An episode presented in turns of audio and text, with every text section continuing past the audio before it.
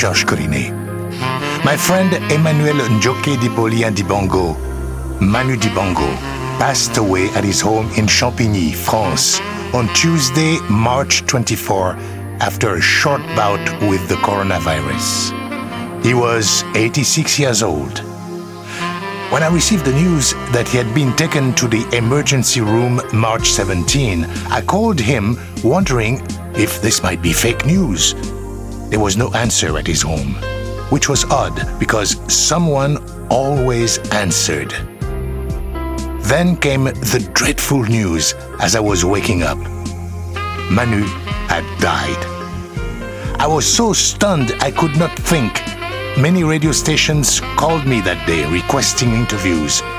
As fate would have it, the first one was my former employer, The Voice of America.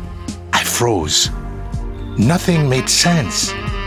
Every feeling, every memory, and every date became disoriented in my brain. Now that the shock of my friend's death has slightly subsided, blurred by the loss of many other friends and acquaintances, and the protests in America and around the world, I decided that it was time to give tribute to an exceptional man, Manu Dibango. This show goes back in time, recollecting my friendship with a fellow Cameroonian whose life intersected and paralleled mine in many ways. COVID 19 has robbed the world of the celebration of his life, and I thought that this show would give me the closure that I've yearned for during these past months.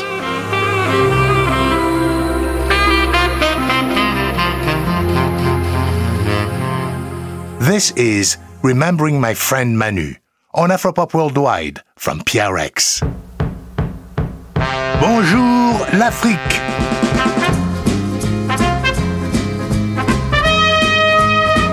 Herb Alpert and the Tijuana Brass, A Taste of Honey.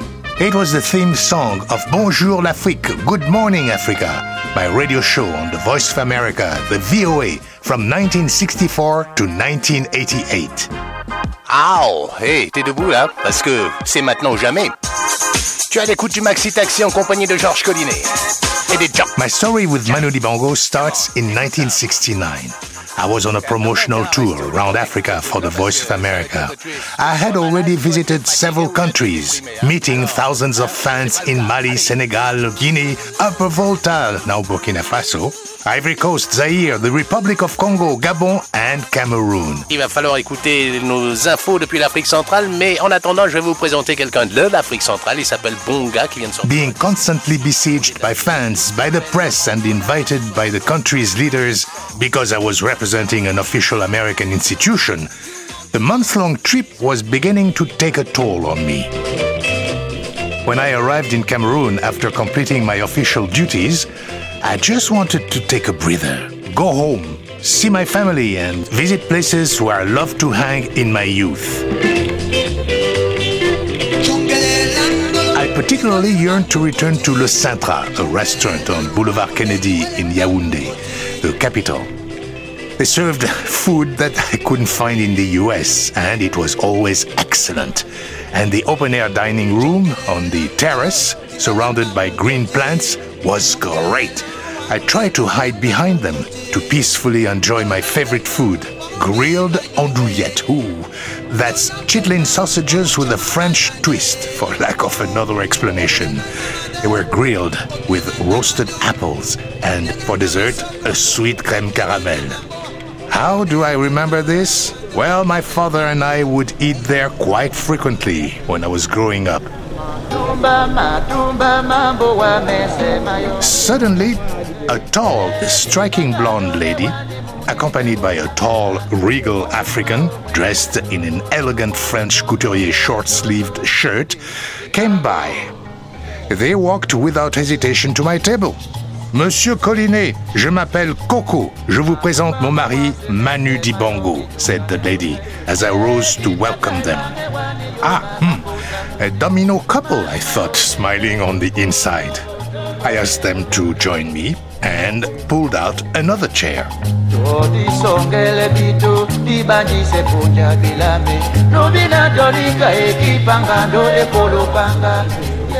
Coco, Manu Dibango, and I sat there the whole afternoon. They ate soya, small spicy chicken and beef brochettes, while I ate my andouillette, and we enjoyed drinking cool muscadet, all the while being constantly interrupted by well-wishers and fans. so much for hiding.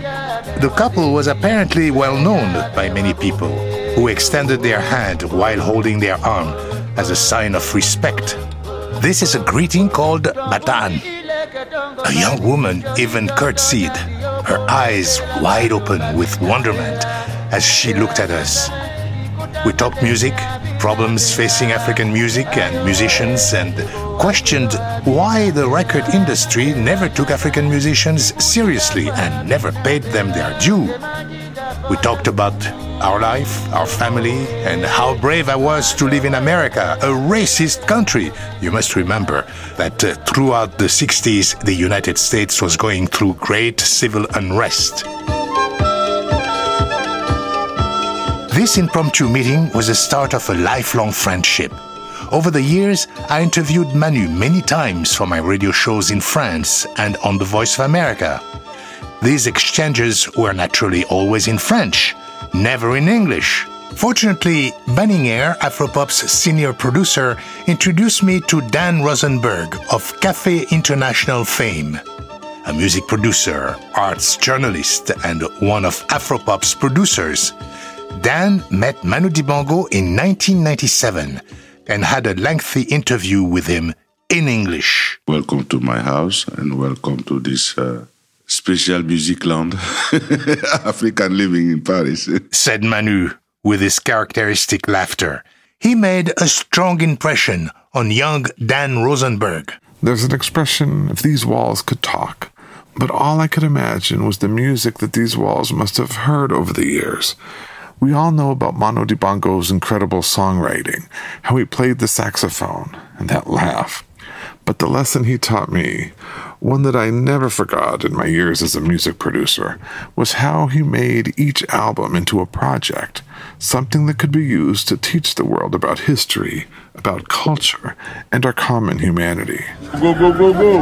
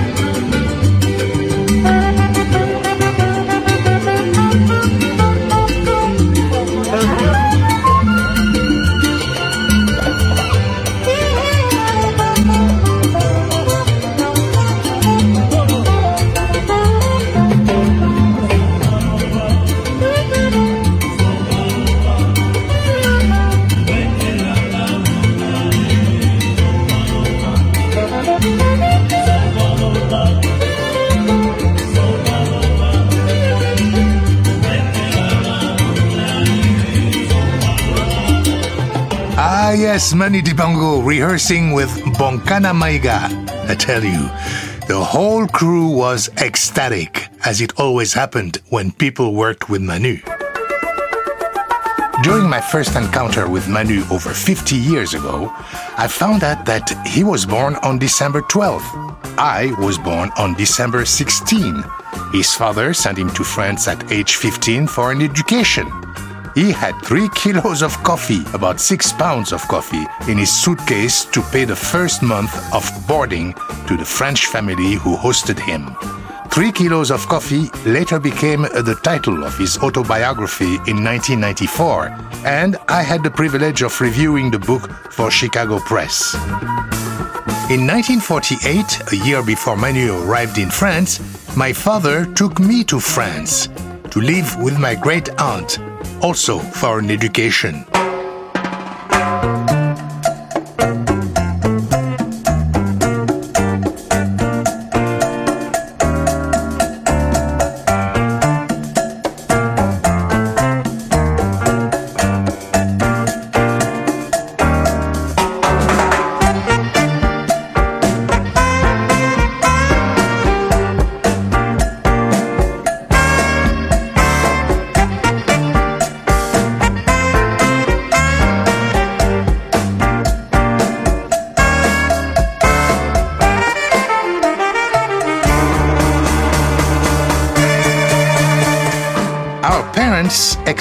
Us to return home as either a lawyer, doctor, or an architect. But as fate would have it, Manu, like me, went from school to school, preferring the music and cigarette smoke filled cabaret nightclub to classroom boredom. To his parents' distress, Manu became a musician. Well, we've heard that story before. Me, I roamed France riding a scooter with my guitar slung over my shoulder, singing in casinos and nightclubs before coming to America. They was not very happy. it's normal because they uh, spent a lot of money in that time to make me a serious monsieur. it just happened that the serious monsieur was only musician, only musician.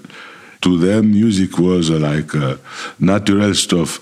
It's not like a profession. So it was difficult, of course. Bayam, selam, bayam, selam. That's life. Bayam, selam. Gosa.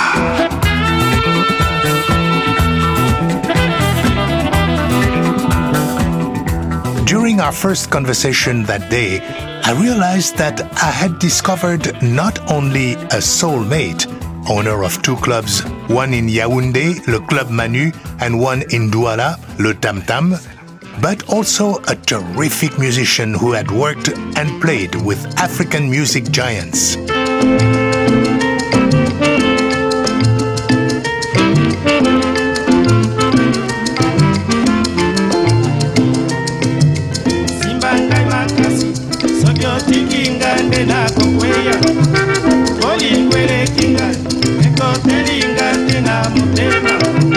simba ngai makasi na motema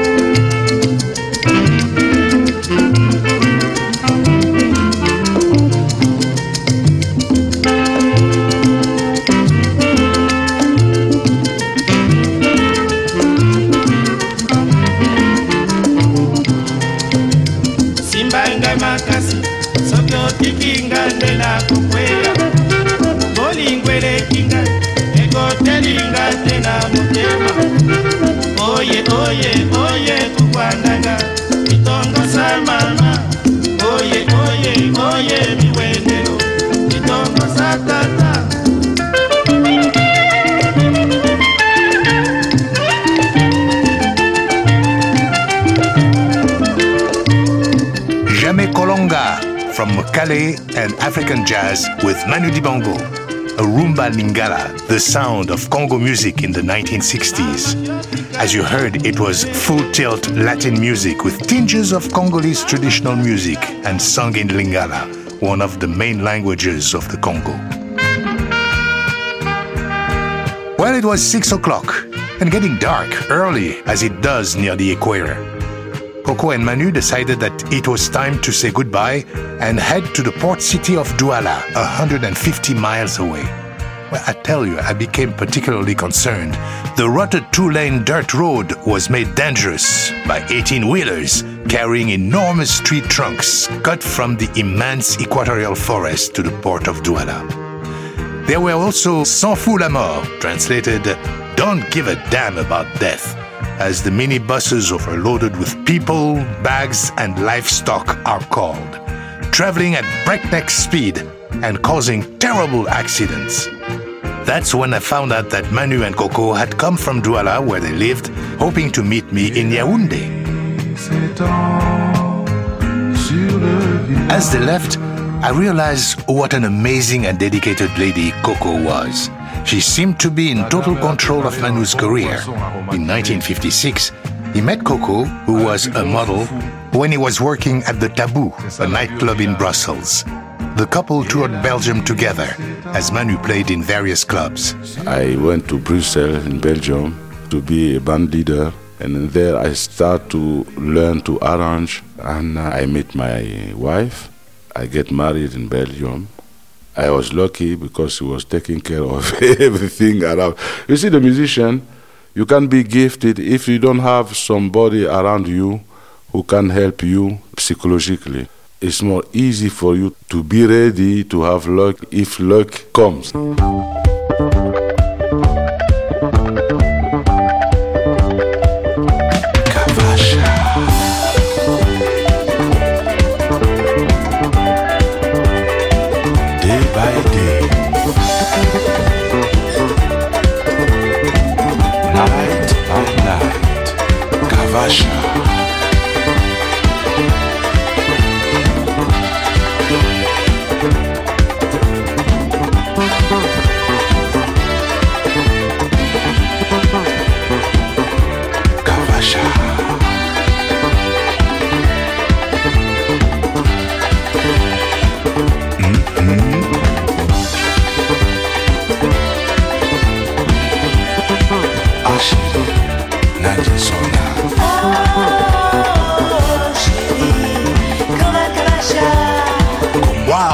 Wow, by Manu Dibango.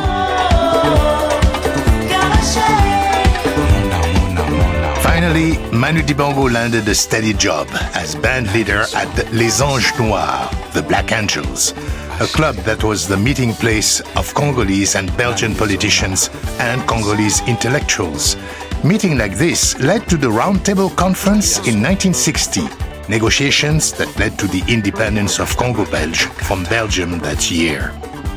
The club Les Anges Noirs is where Manu met Joseph Kabasele, alias Grand Kallé, a Congolese superstar. I later learned that Patrice Lumumba, Congo's first prime minister after independence, brought Kabasele along with other cultural leaders to the conference. Kabasele was one of the first African to sing about Pan-Africanism. He was one of the few Pan-Africanists in that time, in the early 60s. Of course, I'm Cameroonian, but uh, I feel myself Pan-Africanist. I'm in love with the whole continent, from north to south, maybe because uh, the major part of my life I live in uh, Western countries, or in Europe, especially in France. I know, of course, that we are different, each of other, but I'm really in love with the whole continent. Cha-cha,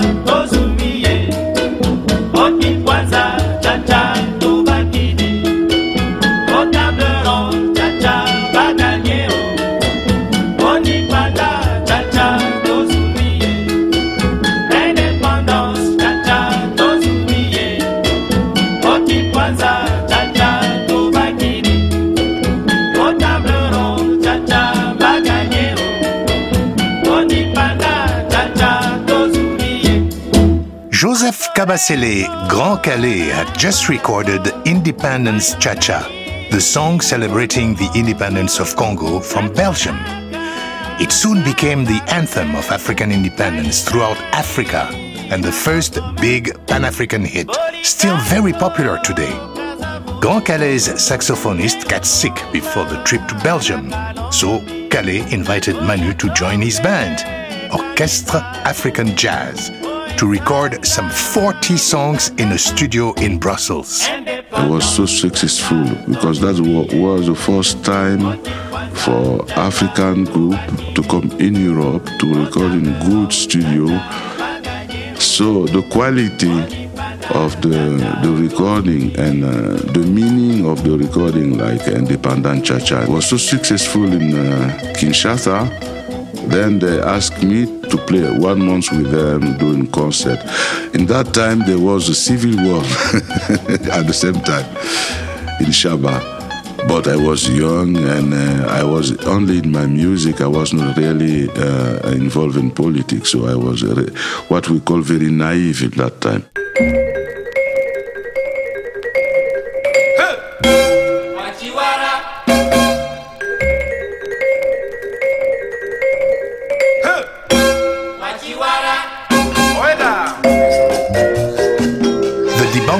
Settled in Leopoldville, the bustling, crowded capital of the newly independent Congo, which became the Democratic Republic of Congo, DRC as it is called today.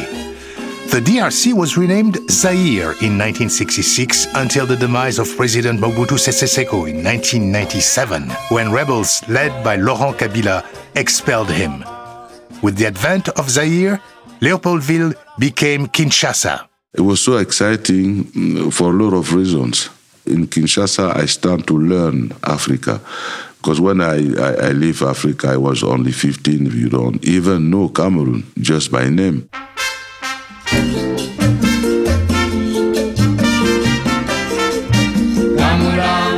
After several tours around the Congo with Grand Kallé and the African jazz, Manu opened his club, Le Tam Tam, in Leopoldville.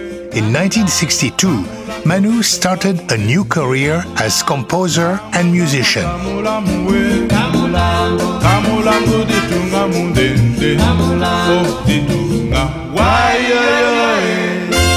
Bakwa babisamba bakuma inu bakumuna mundi kasanda wabanya pete kamulango Kamulango, one of the first records by Manu Dibango produced in Leopoldville. Congolese soukous and Latin music were the rage all over Africa and the African diaspora in Europe. But for young Manu, American pop was irresistible, particularly the twist. A massive hit by Chubby Checker in the summer of 1960. Manu decided that he was going to rock the Congolese capital with his version of the twist, and Twist à Léopoldville became his first success.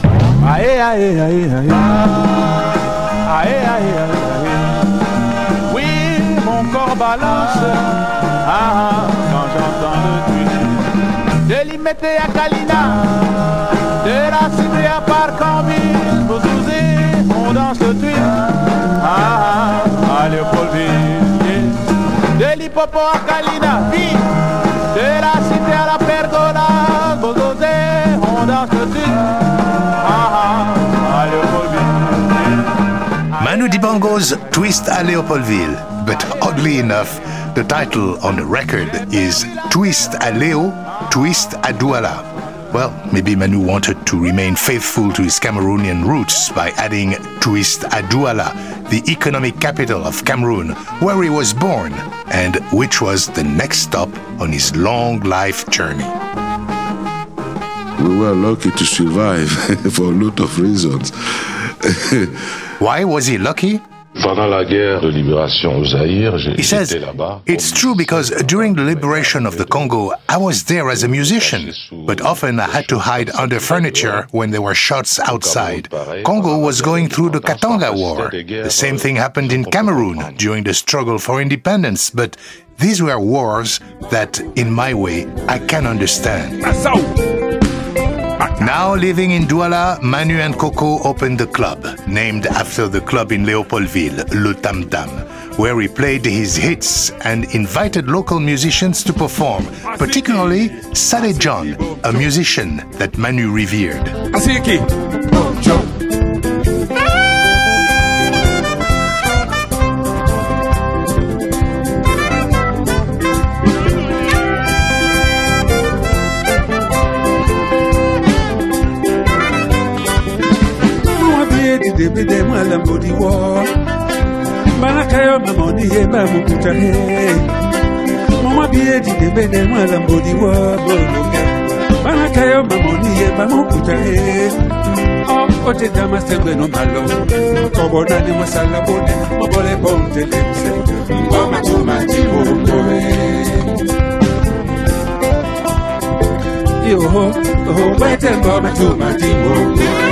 Manu and Coco's return to Cameroon lasted only two years. The club's management was plagued by jealousy and pilfering.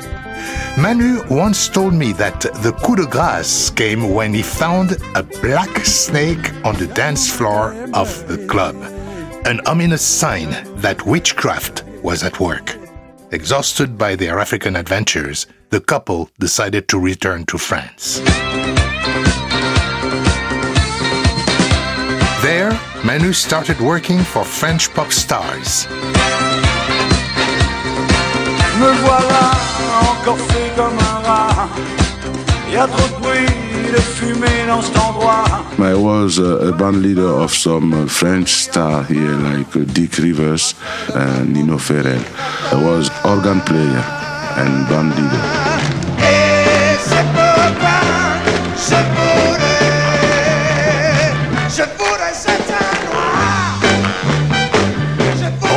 While recording his own music.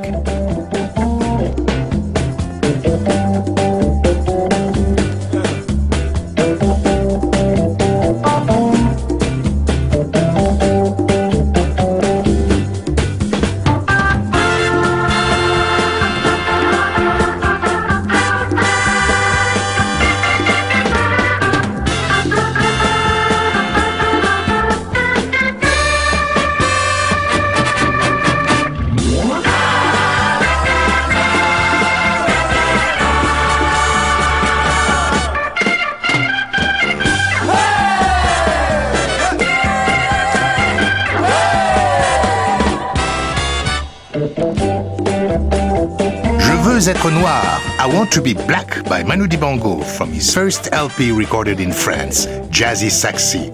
It became a big hit, sang by rocker Nino Ferrer that you heard earlier.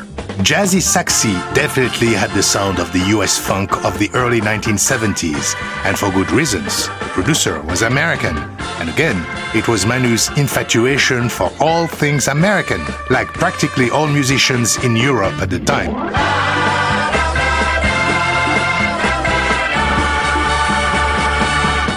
I'm Georges Collinet, and you're listening to Afropop Worldwide from PRX.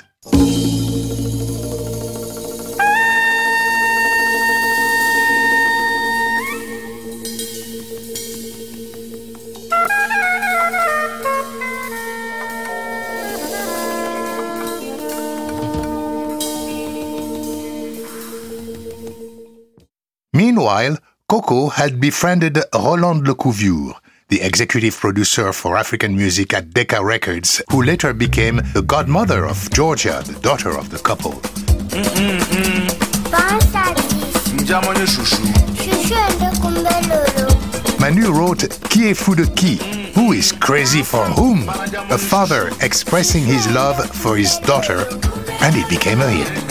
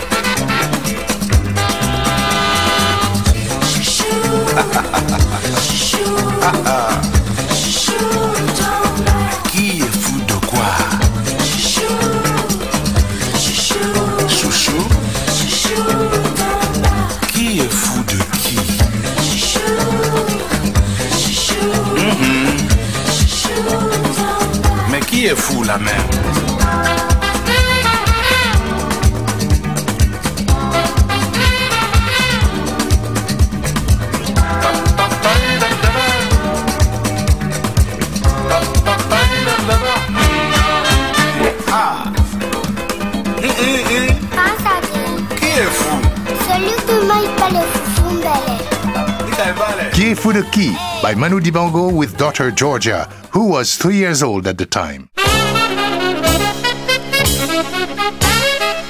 Hollande decided to take Manu under her wing.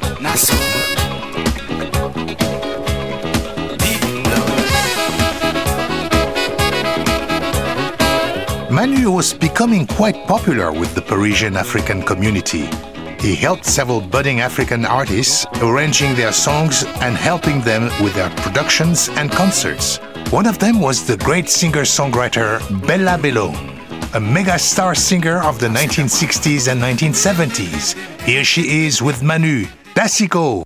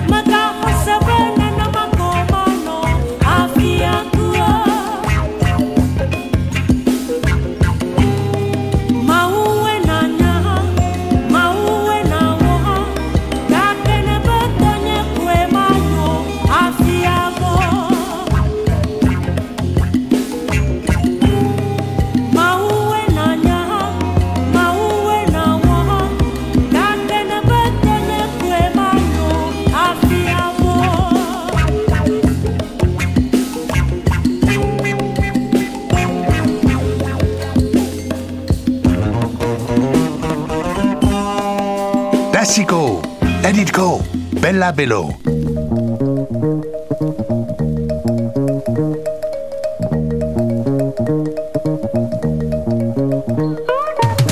Like Manu, I went back to France in 1971. My father had died, and I wanted to fulfill his last wish that I should return to France. The transition was not easy. After having lived in the US for 10 years, I had become a successful radio personality on The Voice of America. According to a VOA survey, my broadcasts reach over 110 million people in Africa and beyond. The Voice of America, wanting me to continue my show while in Paris, had set up a recording studio in the elegant US consulate on the awesome Place de la Concorde. At the news that I was there, it quickly became a meeting place of African musicians and journalists. I had the opportunity to work with many musicians, finding free studio time, pushing them to use traditional instruments. Not easy task. It was too village, they said. I even recruited some friends who were lawyers to help them to get their lost wages from cunning producers. Manu often came there to be interviewed, but also to give a helping hand to my visitors. Every month, Decca Records and Sonodisc would send me 45s and LPs pressed from cassette tapes recorded on boom boxes by would be producers in Africa's hinterland that they sent to Decca. Now that I was living in Paris, I wanted to meet them. I had an ultimate goal for that visit. I was a fan of Ken Nordine, creator of storytelling word jazz. I want you to know that I love my baby, and my baby loves me. A short time ago, we went out together to a place called Far Out, Upper Limbo. The rhythm was there. I had written a tone poem à la Ken Nordine that I wanted to record. So I called Rolande Lecouvieux. She was ecstatic. Come as soon as possible.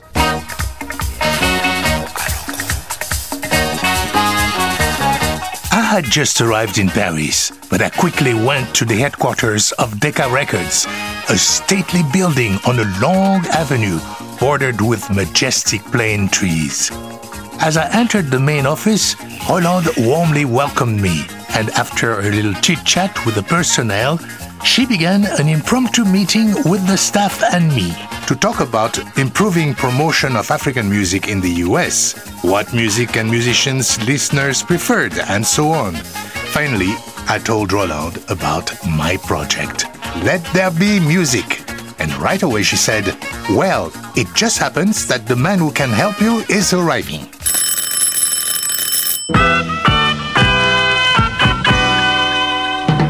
You cannot imagine the explosion of joy when Manu and Coco appeared. We had not seen each other since our encounter in Yaoundé a couple of years back. After the embrassade, the traditional French kisses and hugs, Rolande said, Well, Manu is going to record the anthem of the 8th Africa Soccer Cup. And since all the musicians are going to be around, we will record you as well. While Jean-Marc Bell, Roland's assistant, insisted on being the producer of Let There Be Music, Roland became the de facto producer of Manu's soccer anthem. The deal was signed, the champagne flowed, and I was flabbergasted.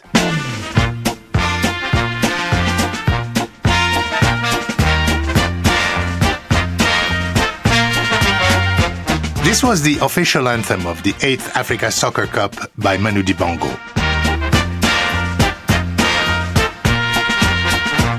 Soccer was very popular. You see what's happened later on with uh, Roger Milla and so far the Cameroonian team. Uh, so everybody was in love and they asked me to compose uh, some kind of anthem.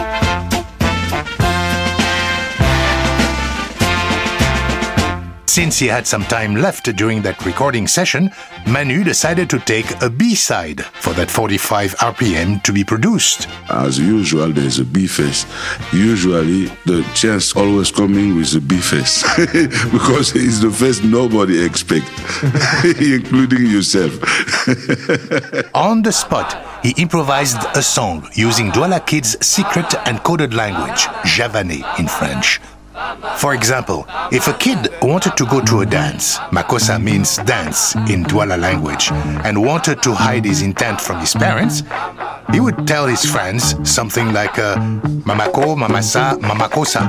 The following day, we recorded Let There Be Music in French and in English. Let there be Music, music, music, music, music, music, music.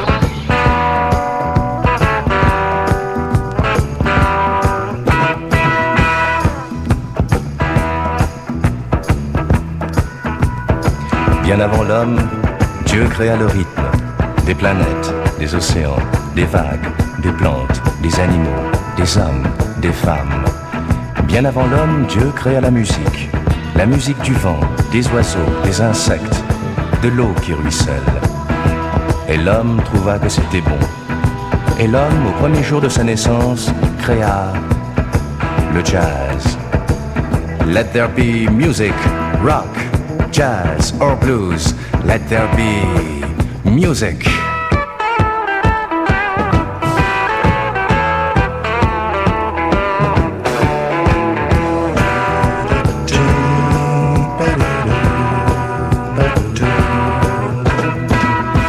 Et la musique se transforma.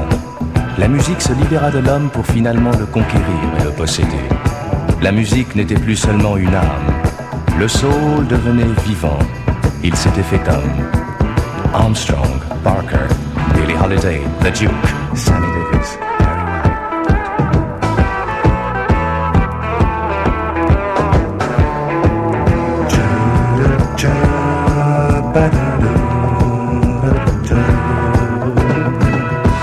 Strange people, sometimes misunderstood, but always revered.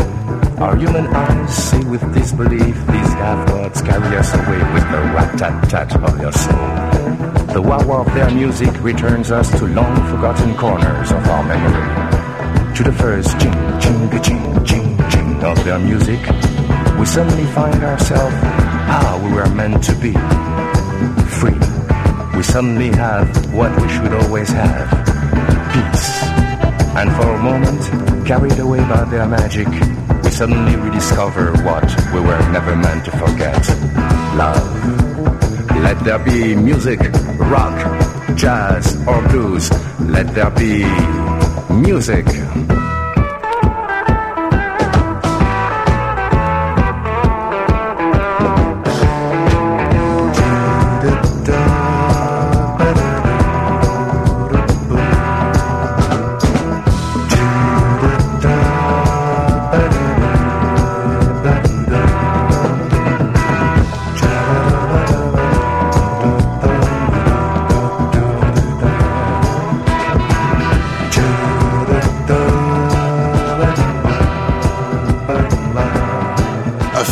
Days after the release of Let There Be Music, several DJs in Europe, primarily in England, started removing my voice and replacing it with theirs. And then one day, Jean Marc, my producer, called me. He was frantic. Georges, Georges, Let There Be Music is number one on the hit parade. C'est formidable. I was stunned. Where? I asked. In France or England or no? He cut me off. In New Caledonia.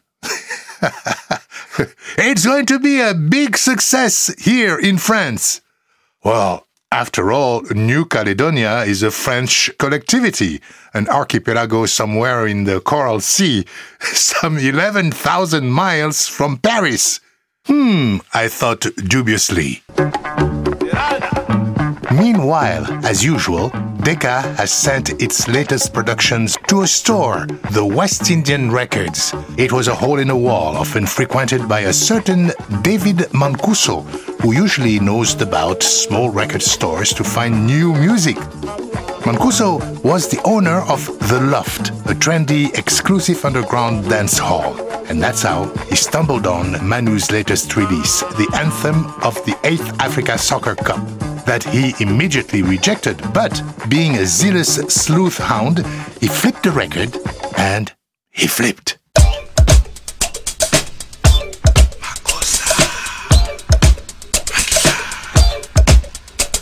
Mama ku, mama sa, mako mako sa, mama ku, mama sa, mako mako sa, mama ku, mama sa, mako mako sa, mama ku, mama sa, mama mako sa. Do it, Frankie. Do it to it. Suck it to me, mama. Good evening, New York. This is the show that's bound to put more dips in your hips, more cut in your strut, and more glide in your stride. If you don't dig it, you know you've got a hole in your soul.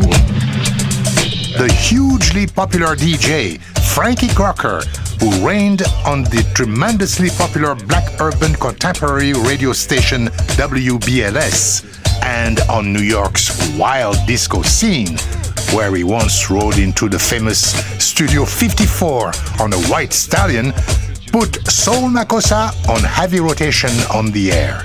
It quickly blew the charts in New York City.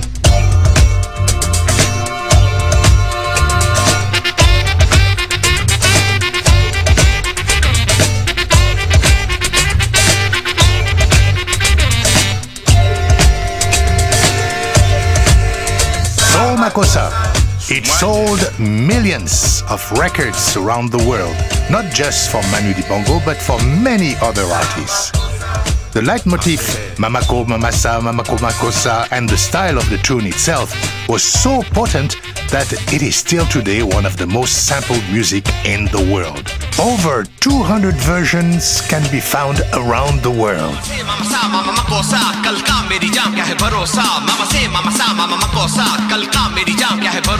And now for the news, we take you to the White House. Mr. President, have you any statement regarding Watergate? Mama Ku, Mama Sa, Mama Kuma Kusa. Ah!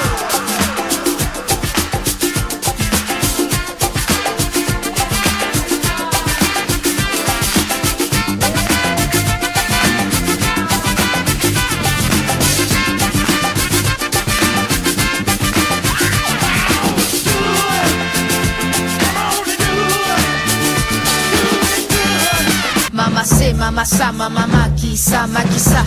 De la unión de las cuatro cabezas nació la fuerza.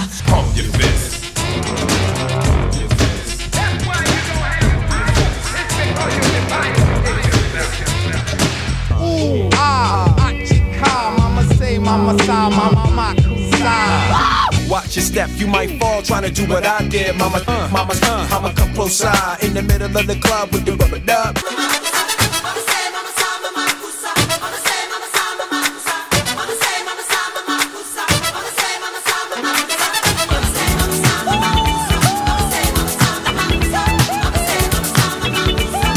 Step, you might fall trying to do what I did. Mama, uh, mama, uh, mama, come close side in the middle of the club with the rubber dub. Uh, pump your fist.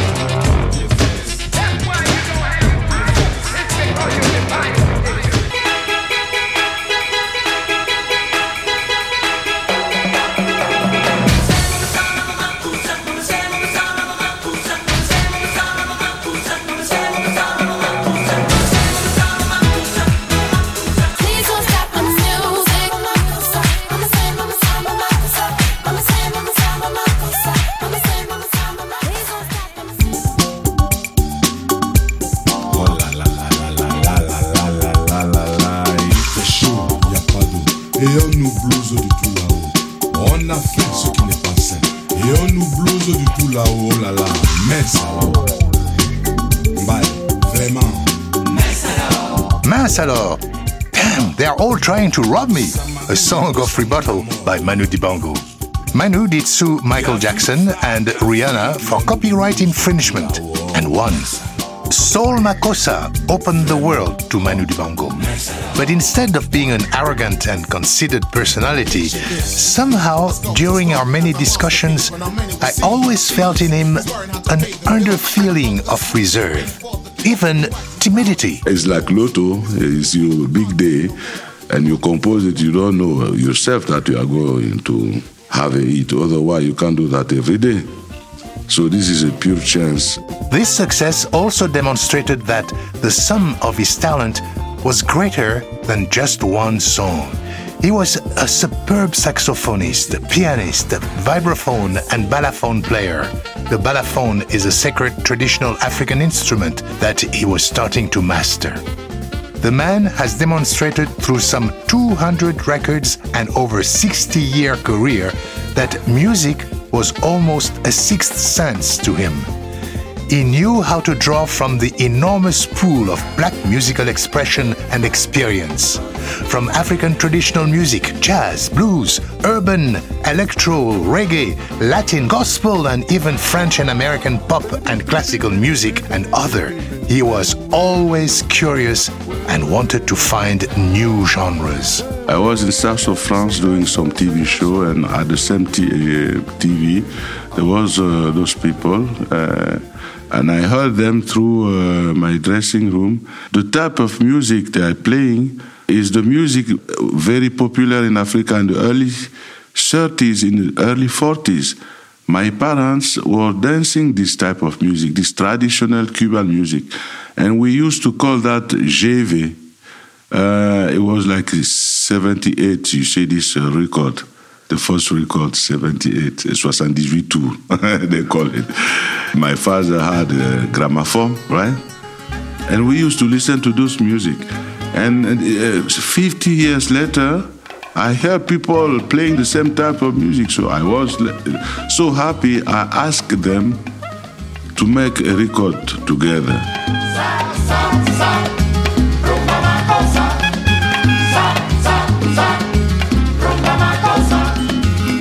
rumba takuba na afrika egwadi eminda gita hio sevana eliade Yo desde Cuba he venido a saludarte, mi hermano, para unir dos tradiciones, África, el pueblo cubano. Sa, sa, sa, rumba macosa. Sa, sa, sa, rumba macosa. musiki makuba ingele. Ni kamene mpe mwasu pokopoko wei elatibiso ha sebana sa. Rumba makosa Eliades Ochoa en París, Manu está descargando. Y si vieran en Santiago como Eliades está gozando. Sa, sa, sa, rumba macosa. Sa, sa, sa, rumba macosa. kosa somona munyenge rumba na makosa biso beseba Sa, sa, sa, mbale rumba macosa. hio Sa, sa, sa, rumba macosa. El pueblo africano, Malú, mi hermano, estas son dos tradiciones, nosotros somos cubanos. Sa, sa, sa, rumba macosa. Sa, sa, sa, rumba macosa. Rumba Makossa by Cuarteto Patria from Santiago de Cuba with Manu Dibango. The group was founded in 1939. Well, Soul Makossa has given Manu Dibango thunderous applause in concert halls around the world. This gave him the means to garner support for various humanitarian causes. In 2004, he was named UNESCO Peace Artist and travel Africa with Harry Belafonte to help children. It also allowed him to promote Pan-Africanism by collaborating with top musicians like Angélique Kidjo, Bonga, Peter Gabriel, Youssou N'Dour, Herbie Hancock, Ladysmith, Black Mambazo, Fela Kuti, to name a few, and record them in his 1994 landmark album, Wakafrika. What was very interesting in this uh, type of work is that uh, all the artists we work here in my house exchanging ideas. And Youssou N'Dour, Salif Keita, uh, Toure Kundas, and so forth. Very, very exciting. And also traditional musician. People playing guni, people playing balafon, people playing kora uh, to combine all those type of uh, sound with a modern instrument was already something exciting for musician.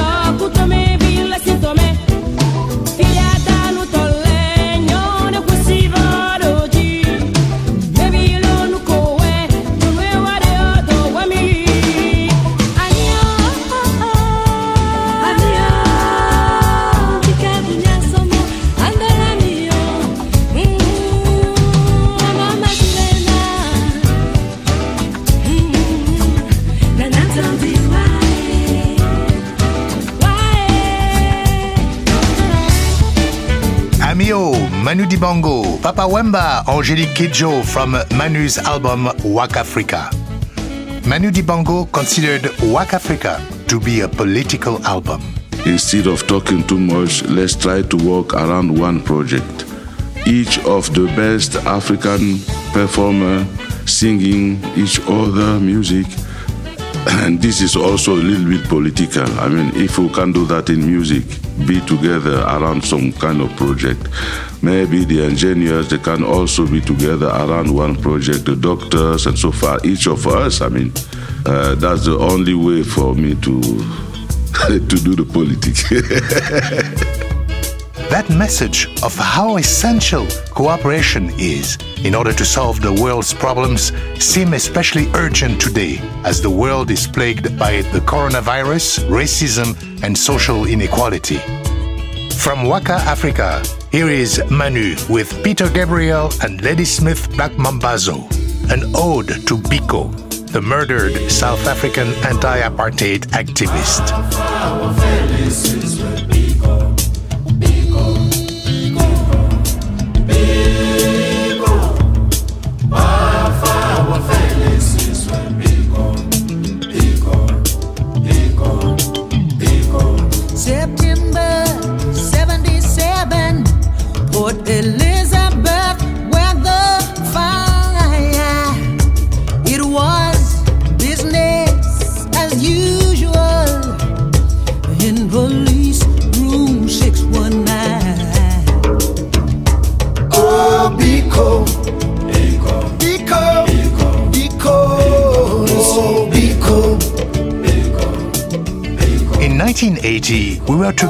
When he came to New York to record Gone Clear.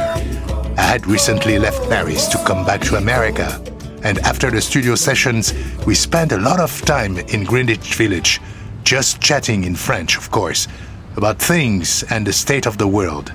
I reflected about the fact that most Africans only know me as Maxi Voom Voom, my radio nickname on the VOA. And he said, On va pas cracher dessus quand même, je veux dire. Well, we're not going to spit on it, he said. Kids see me on the street, they start chanting Mamako, Mamasa, Mamakosa. That darn ah, thing is stuck on me. It's really incredible. C'est incroyable cette histoire, hein? We talked a lot about posterity. What would be left of us when we're gone? Qu'est-ce que moi ça me fait? I won't be here to know about it. What do I care if I'm not remembered? in 1978, I started the magazine Soul Music in Paris with a friend. It was the first African music publication in France, and I had Manu write the editorials. I asked him to talk about his views on African music today. Well, he wrote, I hope that I have somehow liberated African music from its bondage. It's now as free as our beautiful birds along the marigolds in Cameroon, but it is now up to African artists to make it soar. And then I said, You know, Manu, I was haunted by the American dream. What about you? Je rêvais de voyager, d'aller à I was dreaming of travels Stax, de Motown. so I could go see my idols at Stax, at Motown. It was not my world, but it was my dream. And also, Africans were mostly students in France. The only blacks to shine were the cousins, the black Americans. So automatically, you identify with what shines. Us, we were the visible invisible. Nous autres, on était des visibles invisibles. America gave me my chance to be popular, and I live in France, coming from Africa. That's a long trip. eh? Yes, indeed. We both benefited from the success the good old US of A had given us. And we wanted to use some of that knowledge to give wings to African musicians and let its music soar.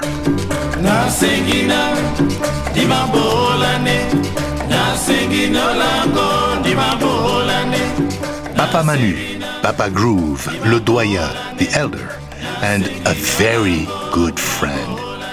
This program has allowed me to go back in time and relive our friendship. Two people from Cameroon living in different worlds, France and the United States, and whose lives strangely intersected and paralleled. A long and exciting trip indeed. Salut Manu.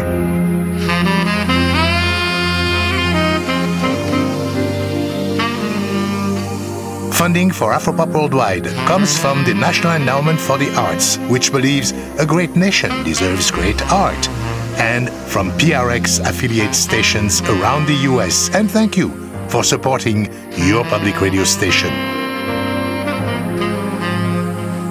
Huge thanks to Dan Rosenberg for helping resurrect for one hour a beautiful man and a friend with his insightful interview of Manu Dibango.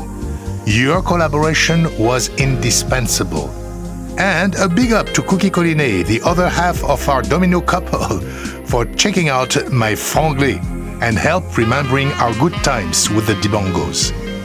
And I cannot forget Terry DeRosa for her immense guidance. And don't forget that you can find us on Facebook and follow us on Twitter at AfropopWW. My Afropop partner is Sean Barlow. Sean produces our program for World Music Productions. Remembrance and production for this program by yours truly. And be sure to subscribe to our podcast, including radio programs and our Afropop Close Up podcast series. And join us next week for another edition of Afropop Worldwide. Our chief audio engineer is Michael Jones. This program was mixed at Studio 44 in Brooklyn by Zubin Hensler and recorded at the Syncopated Lair by GC. Banning Eyre and CC Smith edit our website afropop.org. Our director of new media is Ben Richmond, and I'm Georges Collinet.